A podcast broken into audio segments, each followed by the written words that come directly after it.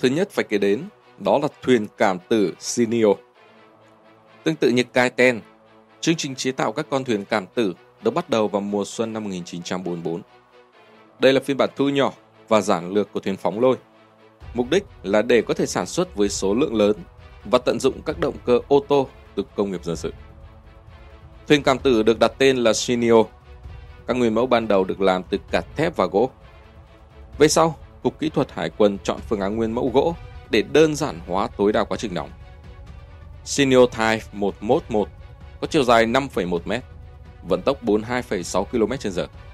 Nó mang theo 270 kg thuốc nổ mạnh Type 98, có thể kích nổ bằng ngòi nổ va chạm hoặc kíp điện cầm tay. Việc sản xuất hàng loạt diễn ra rất khẩn trương và ở nhiều địa điểm khác nhau, vì thế thuyền khá dễ đóng. Một số cải tiến về sau gồm đặt 1 đến 2 bệ phóng rocket trên thuyền. Đế quốc Nhật Bản lên kế hoạch đóng 7.000 chiếc Shinio cho tới tháng 9 năm 1945.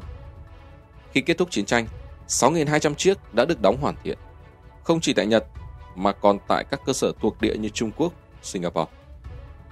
Có một số phiên bản Shinio đặc biệt được tạo ra ở Yokosuka, nhưng số lượng không đáng kể. Nhiều nhất là các Shinio Type 5 ban đầu đóng vai trò như thuyền chỉ huy, được đóng bằng kim loại, có hai chỗ ngồi, trang bị hai động cơ và hỏa lực là súng máy 13 ly. Chiếc đầu hạ thủy vào mùa thu năm 1944. Tiếp theo, đứng ở vị trí thứ hai trong danh sách này là bom bay có người lái Oka. Yokosuka MXI-7 Oka là một loại bom chống tàu chiến lược điều khiển bởi các phi công cảm tử được Nhật Bản chế tạo trong giai đoạn cuối Thế chiến thứ hai. Các thủy thủ thuộc Hải quân Mỹ còn đặt cho nó biệt danh Baka. Tiếng Nhật có nghĩa là ngớ ngẩn, ngu ngốc. Những quả bom thông minh Oka được thả từ máy bay ném bom cỡ lớn với phi công ngồi sẵn bên trong. Loại bom này đã từng được sản xuất tới 852 quả trước khi chiến tranh kết thúc. MXI-7 Oka thường được mang bên dưới bụng một chiếc máy bay ném bom Mitsubishi G4M Betty Model 24 giây để tới gần mục tiêu trong tầm bay của nó. Khi xuất kích, phi công sẽ điều khiển OK lượn về phía mục tiêu. Đến cự ly đủ gần sẽ kích hoạt từng động cơ một hay đồng loạt cả ba động cơ và lái quả tên lửa lao vào chiến hạm cần tiêu diệt. Trong pha tấn công cuối cùng, việc ngăn chặn quả tên lửa gần như là nhiệm vụ bất khả thi với hệ thống phòng không chỉ có pháo cao xạ. Oka được ghi nhận đã đánh chìm 3 tàu chiến của quân đồng minh và đánh hư hỏng nặng ba chiếc khác. Tuy nhiên, có thể thấy thiệt hại mà loại tên lửa chống hạm có người lái này gây ra cho đối phương khá nhỏ bé, nhất là khi so sánh với con số 755 chiếc thuộc Model 11 đã chế tạo. Nguyên nhân chính là do trục trặc kỹ thuật hoặc máy bay Mitsubishi G4M bị đánh chặn từ xa, nên buộc phải thả Oka quá sớm, vượt ngoài tầm bay của những quả tên lửa có người lái này. Sau chiến tranh, một số chiếc Oka đã bị quân đồng minh thu giữ trong trạng thái còn nguyên vẹn. Không kém cạnh trong danh sách này là ngư lôi Kaiten. Việc chế tạo ngư lôi có người lái đã từng được đề ra tại Nhật vào năm 1942 nhưng không được chấp thuận. Tháng 2 năm 1944 tại Tokyo, Trung úy Hiroshi Kuroki đã làm sống lại ý tưởng này trước ban tham mưu kỹ thuật của Hải quân. Sau 2 năm, tình hình chiến sự đã có nhiều thay đổi và dự án được thông qua. Ngư lôi Kaiten có nhiệm vụ là tạo ra các cuộc tấn công cảm tử. Phiên bản đầu tiên, Kaiten Tai 1, được phát triển từ ngư lôi lớn Type 93M3. Khoang lái kín một chỗ ngồi là điểm khác so với các ngư lôi cảm tử từng có trước đây như loại Chariot của Ý. Người điều khiển không có khoang lái mà cưỡi ngư lôi. Kaiten Tai 1 nặng 8,3 tấn dài 14,75 m, mang đầu đạn nặng tới 1.550 kg.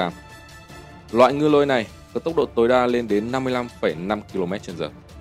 Tầm hoạt động rộng hơn 70 km. Về cơ bản, ngư lôi được điều khiển bằng người có độ chính xác vượt trội so với ngư lôi thông thường vào thời điểm đó. Chúng có thể được thả từ tàu ngầm, tàu đổ bộ hoặc ngay từ bờ. Công việc thử nghiệm bắt đầu vào tháng 6, sản xuất hàng loạt bắt đầu chỉ 2 tháng sau đó. Đế quốc Nhật đã sản xuất 100 Kaiten Type 1 trong năm 1944 và 230 Kaiten Type M1 trong năm 1945. Đây cũng là loại Kaiten duy nhất được sản xuất hàng loạt. Các bản cải tiến Type 2, 3, 4, 5 và 6 cũng phát triển trên ngư lôi Type 93, được thiết kế phức tạp và mạnh mẽ hơn, nhưng không thể được sử dụng rộng rãi. Kaiten Type 10 được phát triển trên ngư lôi Type 92 nhỏ hơn và thậm chí còn đơn giản hơn hai một đời đầu. Nó chỉ mang được khoảng 300 kg thuốc nổ. Tuy nhiên, chỉ 6 chiếc kịp hoàn thành cho đến khi kết thúc chiến tranh.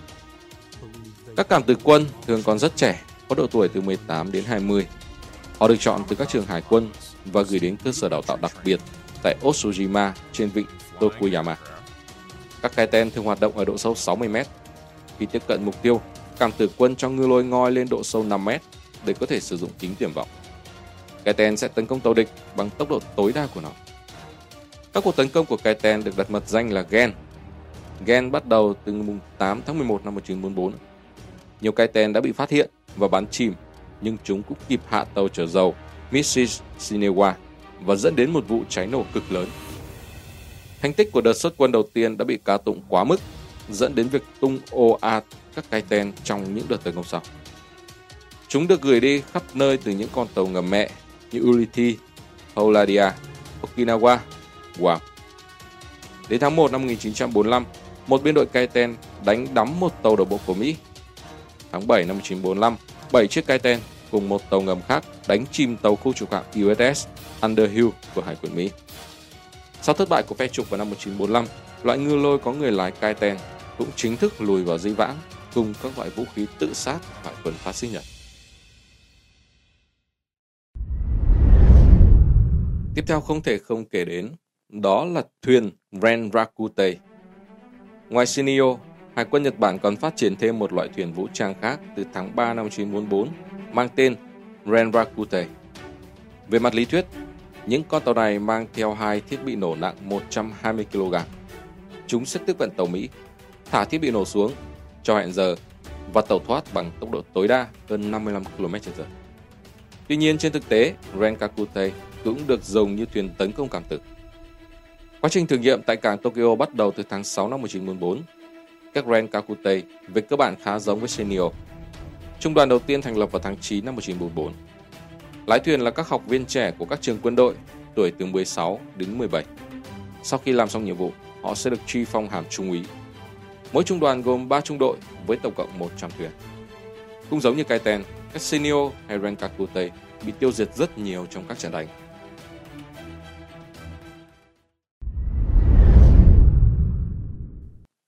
Và cuối cùng trong danh sách này, đó là người nhái Fukuryu. Tính toán rằng Mỹ sẽ đổ bộ xuống quần đảo Hôm. Nhật Bản bắt đầu chuẩn bị các đơn vị người nhái cảm tử để tấn công các tàu đổ bộ. Những người nhái này được gọi là Fukuryu. Họ được trang bị bộ đồ lặn đặc biệt nhưng khá nặng nề. Một khối trì nặng được gắn vào bộ đồ lặn giúp người nhái có thể tự động duy trì độ sâu 5 đến 7 mét. Hai bình khí nén cung cấp oxy cho 6 giờ hoạt động. Bộ tàng khí và hấp thụ CO2 làm khí thở không tạo ra bong bóng lớn.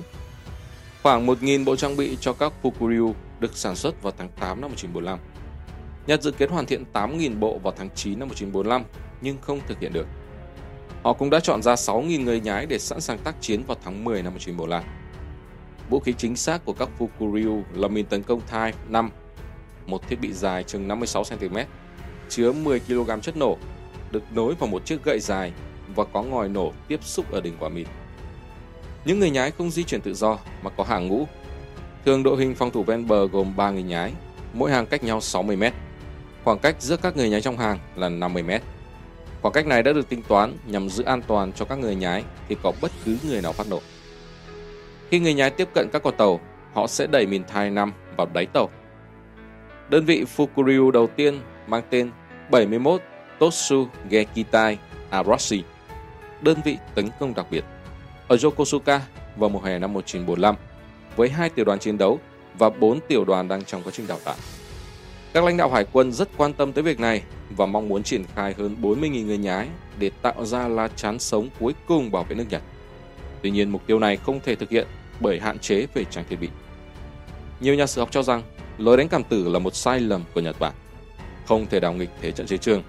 Họ có thua nhanh hơn vì tự để mất nhiều binh sĩ tại ba mà không thu lại được hiệu quả tương xứng.